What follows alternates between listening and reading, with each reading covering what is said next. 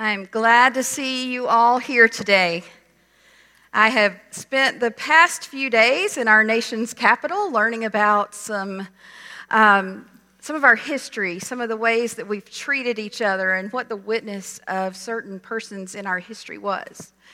And whether it was North or South, Democrat or Republican, there was a common thread that continued to emerge, and that was faith in God. That was standing up for what you believe in and for who you are. Um, we had the privilege of touring Mount Zion United Methodist Church on 29th Street in Georgetown. It's one of the oldest uh, churches there, and it's one where many came and sought their freedom, and their histories are contained in the last remaining English cottage in Georgetown. And when we went into the to that cottage, there were scrapbooks, there were old photos that were barely still together. There were all these different pieces of history, pictures of Tom Thumb weddings. In case you don't know what that is, that's a whole bunch of little children acting out a bridal party. And they had, the, the thing that the youngest bridesmaid in the picture, who was our tour guide, remembered was that they threw a great big party afterwards and celebrated and learned about the histories of different families in the church. And it was a pretty neat way. I asked how many of the people in the church could tell the story, and they said, Everybody. We celebrate their story every day. Um, every day is, is a day of all saints' remembrance and remembering that we are connected to something bigger and better. One of the sayings on the wall there was that when a person in their community dies, along with it goes a library, a wealth of stories, of experience, of witnessing. And I began to think about how appropriate that quote was as we approach our celebration of All Saints today. Um, we come and we stand and we, we sing in God's house and we offer praise and like Brent mentioned, it, it's whether, whether things are good or bad, whether we are in the midst of grief or in great praise and celebration, God is there with us, holding us together, keeping us strong, making our weakness strength, and taking our despair and turning it into hope. We are here today out of tradition of many, many years of stories of, of all saints. I thought, in particular, one of the stories that I found um, from one of the very from the very first of, of the written records of all saints was poignant. Um, Chuck Colson talked about this about uh, 11 years ago on a program called Honoring the Witnesses. These are his words. For centuries on All Saints' Day, the church celebrated the lives of Christians who went before us, and rightly so. We can learn so much from those whom the author of Hebrews calls that great cloud of witnesses. The tradition of remembering the church triumphant dates back to the time of the first Christian martyrs. When soldiers of Marcus Aurelius Verus came to arrest Polycarp, a beloved church leader, Polycarp greeted them kindly. According to third century historian Eusebius, Polycarp ordered a table to be laid for them immediately, invited them to eat as much as they liked, only asking in return for a single hour in which he could pray and commune with his God. When Polycarp later stood in the Colosseum and accused, accused and surrounded by jeering crowds, the governor pressed him to recant his faith. And instead, this man who himself had been discipled by the Apostle John said this for 86 years, I have been Christ's servant, and he has never done me wrong. How can I blaspheme my king who saved me? As they began to carry out the sentence on his life, he simply offered up praise to God. Years later, this would turn into a tradition of not only honoring church leaders and martyrs who had been persecuted, but saints among us. And should you think you're not one, you are. a saint is defined in Scripture as one who places their faith and trust in God, who trusts that God sent his son, Jesus, that he would die on the cross for us so that we could be forgiven of sins, so that he would teach us how to live through the witness of his life, and so that he would be resurrected again, so that we would be granted life eternal. So that we know that when someone we love leaves this earth, their body can no longer go on. We know that we will see them again. I've been to many of the celebrations of life for those that we are going to remember today. And the thing that sticks out to me the most is that their witness will never be able to be put in a grave. Their witness is one that goes on every single day. I can't tell you how many times I have heard somebody come up and say, I'm remembering today Philippians 4:13 because somebody special taught that to me. I know that I can do all things through Christ who gives me strength. I know that it's not just a verse in the Bible because I saw somebody live it. And this is people of all ages.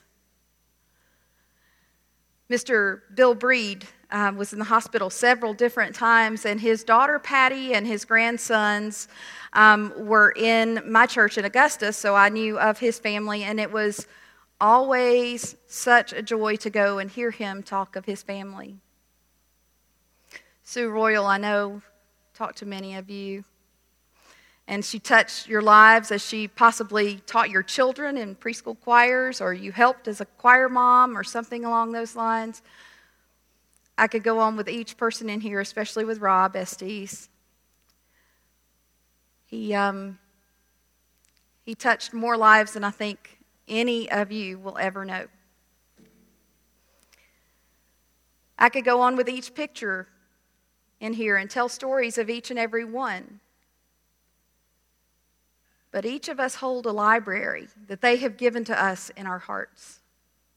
Libraries of, of what to do when things get tough. But their instruction came from another saint before them, and another saint before them, and another saint before them, all of whom were inspired by the Word of God and by God Himself. I love to hear the stories. It's, um, people ask me if it's uncomfortable to work with families in the aftermath of a death, and I, it's not to me because I get to go and I get to hear the wonderful stories of how families celebrated, how they knew each other. Al Hartfree's family lights up when they talk about him and how he, um, he came to Georgia to play golf, and then he got out there, played a few rounds, found a book he was interested in, and then spent the rest of his time going to the library. He, um, but he had a joy for his children and his grandchildren that lives on through them. It's, it's a joy to hear those stories. But we don't stop telling them. We celebrate life every single day. I celebrate the life of my mother, of my grandparents, every time I go out and I do something with my life that honors God. You can celebrate the life of your mother. You can celebrate the life of your your husband, your father, your grandfather, your grandmother, whoever it was. You can celebrate them by stepping out in faith and doing that which God has called you to do. In Hebrews, we read,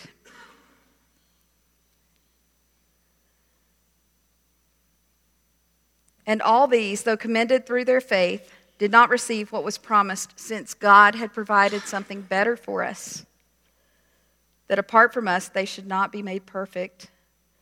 Therefore, since we are surrounded by so great a cloud of witnesses, let us also lay aside every weight and sin which, so, which clings so closely, and let us run with endurance the race that is set before us. That's a verse I heard many, many times growing up. You've probably heard it as well. If you've ever run track, you know that to run track, you have to do a couple of things. You have to plan ahead, you have to put yourself out there, You have to put yourself through the paces. You can't just hop up and go, I can't go run a marathon today. I'm not prepared to do that. I'd, give me about 10 years practice and maybe. Uh, it'll take about a decade. But you plan ahead. You know what you're looking for. You look for the place you're going to hit the wall and you start to prepare for where that's going to come. In our Bible studies, each time we gather for worship, each time we come together, we find ourselves in a position to plan our run. But there are some things about running that um, for us to do that, we have to remember a couple of things. First of all, a great cloud of witness does, witnesses does surround us. So, who are they? Close your eyes and picture the witnesses, your track coaches, if you will. Who are they? What does their witness mean to you? In Hebrews, we're told the stories of Abel, Enoch, Noah, Abraham, Sarah, Moses, and all those who suffered and died. Their stories are told. Say out loud the names of those who have gone before you, who are your witnesses. I'll say mine, and then let's all just lift our voices together and name them this day. Adrian, Winnie, Joseph, Jesse, Ellie, Chris, Barbara, JB.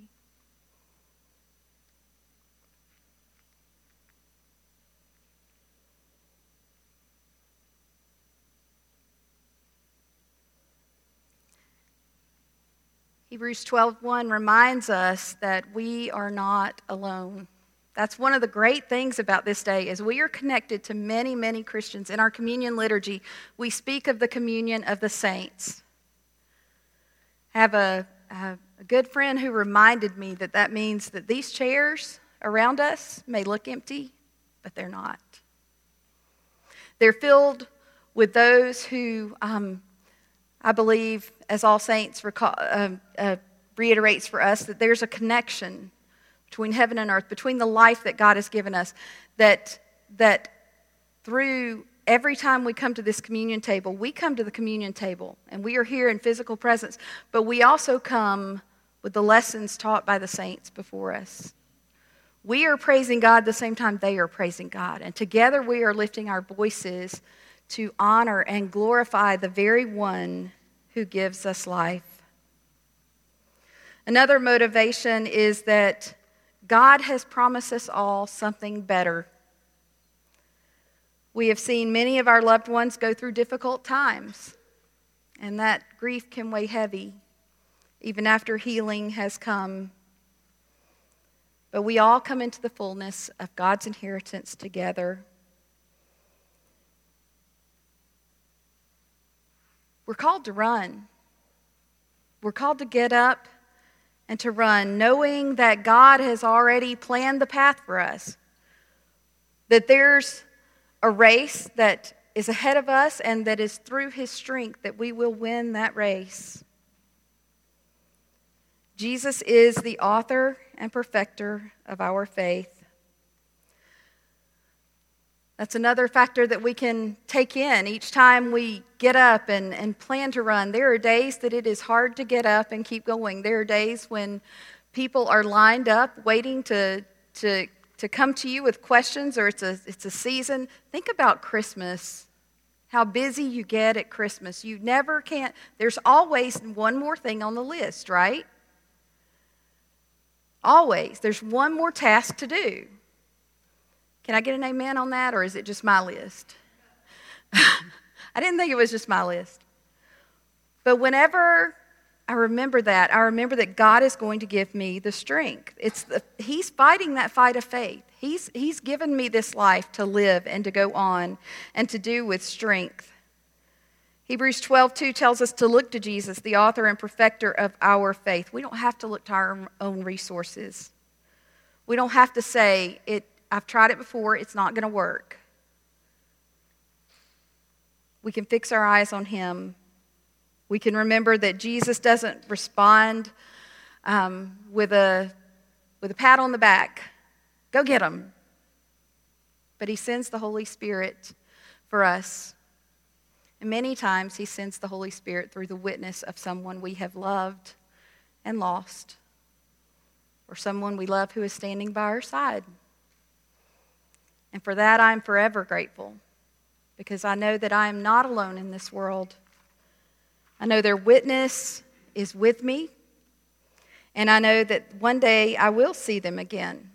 We are not alone. There will be victory in the end.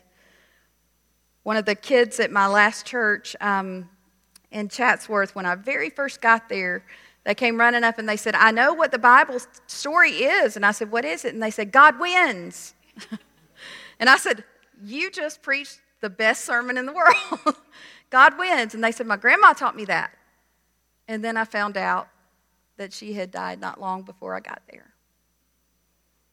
If you were to ask this child today what the greatest thing about God is, they're going to tell you God wins. There are witnesses among those who we are about to name whose stories will continue. Their libraries are not closed, their stories are not unfinished. They live through how we live our lives. They live through how God has worked through them to mold and to shape us. So, as we pray and then list the names, remember the lessons that they've given you. As names are called, please feel free to stand in honor of their memory and in honor of who they are to you. Will you pray with me? Lord, we come before you today, some with hearts heavy, others um, coming and, and hearing the stories of those that we will honor this day. We ask your blessing on this time. We ask your blessing as grief continues to be part of our journey. It's something that, though we'd like to handle it a specific way, we know it has a life of its own. And yet we know that through you all things are possible. Through you we can be strong in the face of weakness and in the face of heartbreak. We are grateful for all that you have done through it, for us through your Son, Jesus Christ, and through the witness of the great cloud of witnesses, not just those named in Hebrews, but those ever who have lived since then from generation to generation to generation and on, telling the story of faith, reminding us that you win. Amen. I'll call Megan up. Yep, she's here. Okay. Here now the names of the saints Robert George Estes.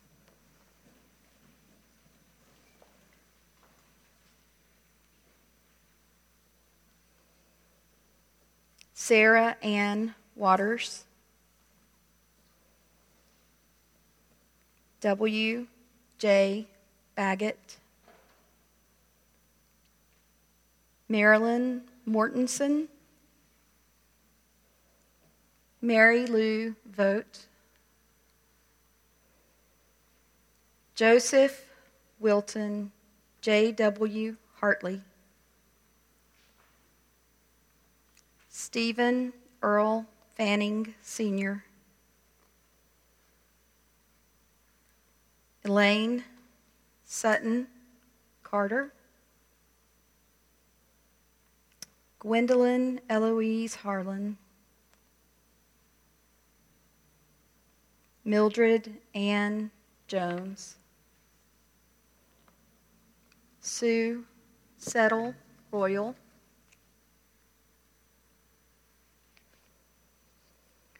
Robert William Bill Breed,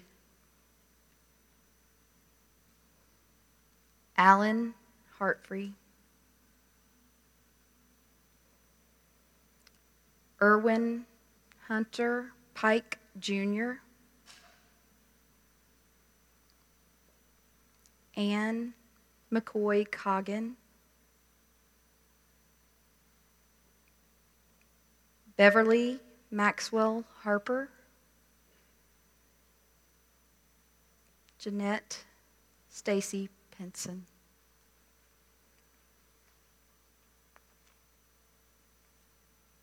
Lord, we know there are those whose names have not been called today who are on our hearts. And for them, we remember and lift them up to you as well.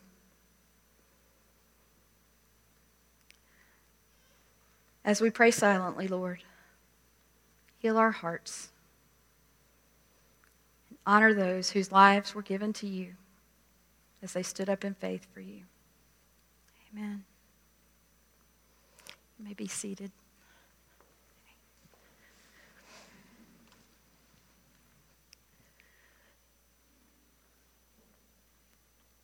We do gather before the table of the Lord today. Table that was the table that brought us life. As Christ sat at the table and he took bread, as he sat with his disciples, he broke that bread gave thanks to God,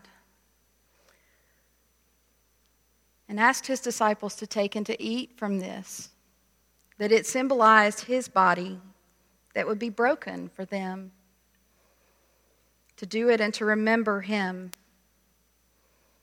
He took the cup and he raised it and gave thanks to God. And he asked that they would see this as symbolic of the blood of his new covenant, one in which our sins would be forgiven, one in which we would find life. They didn't understand it at the time, but it was one of the greatest love stories that would ever be told, if not the greatest.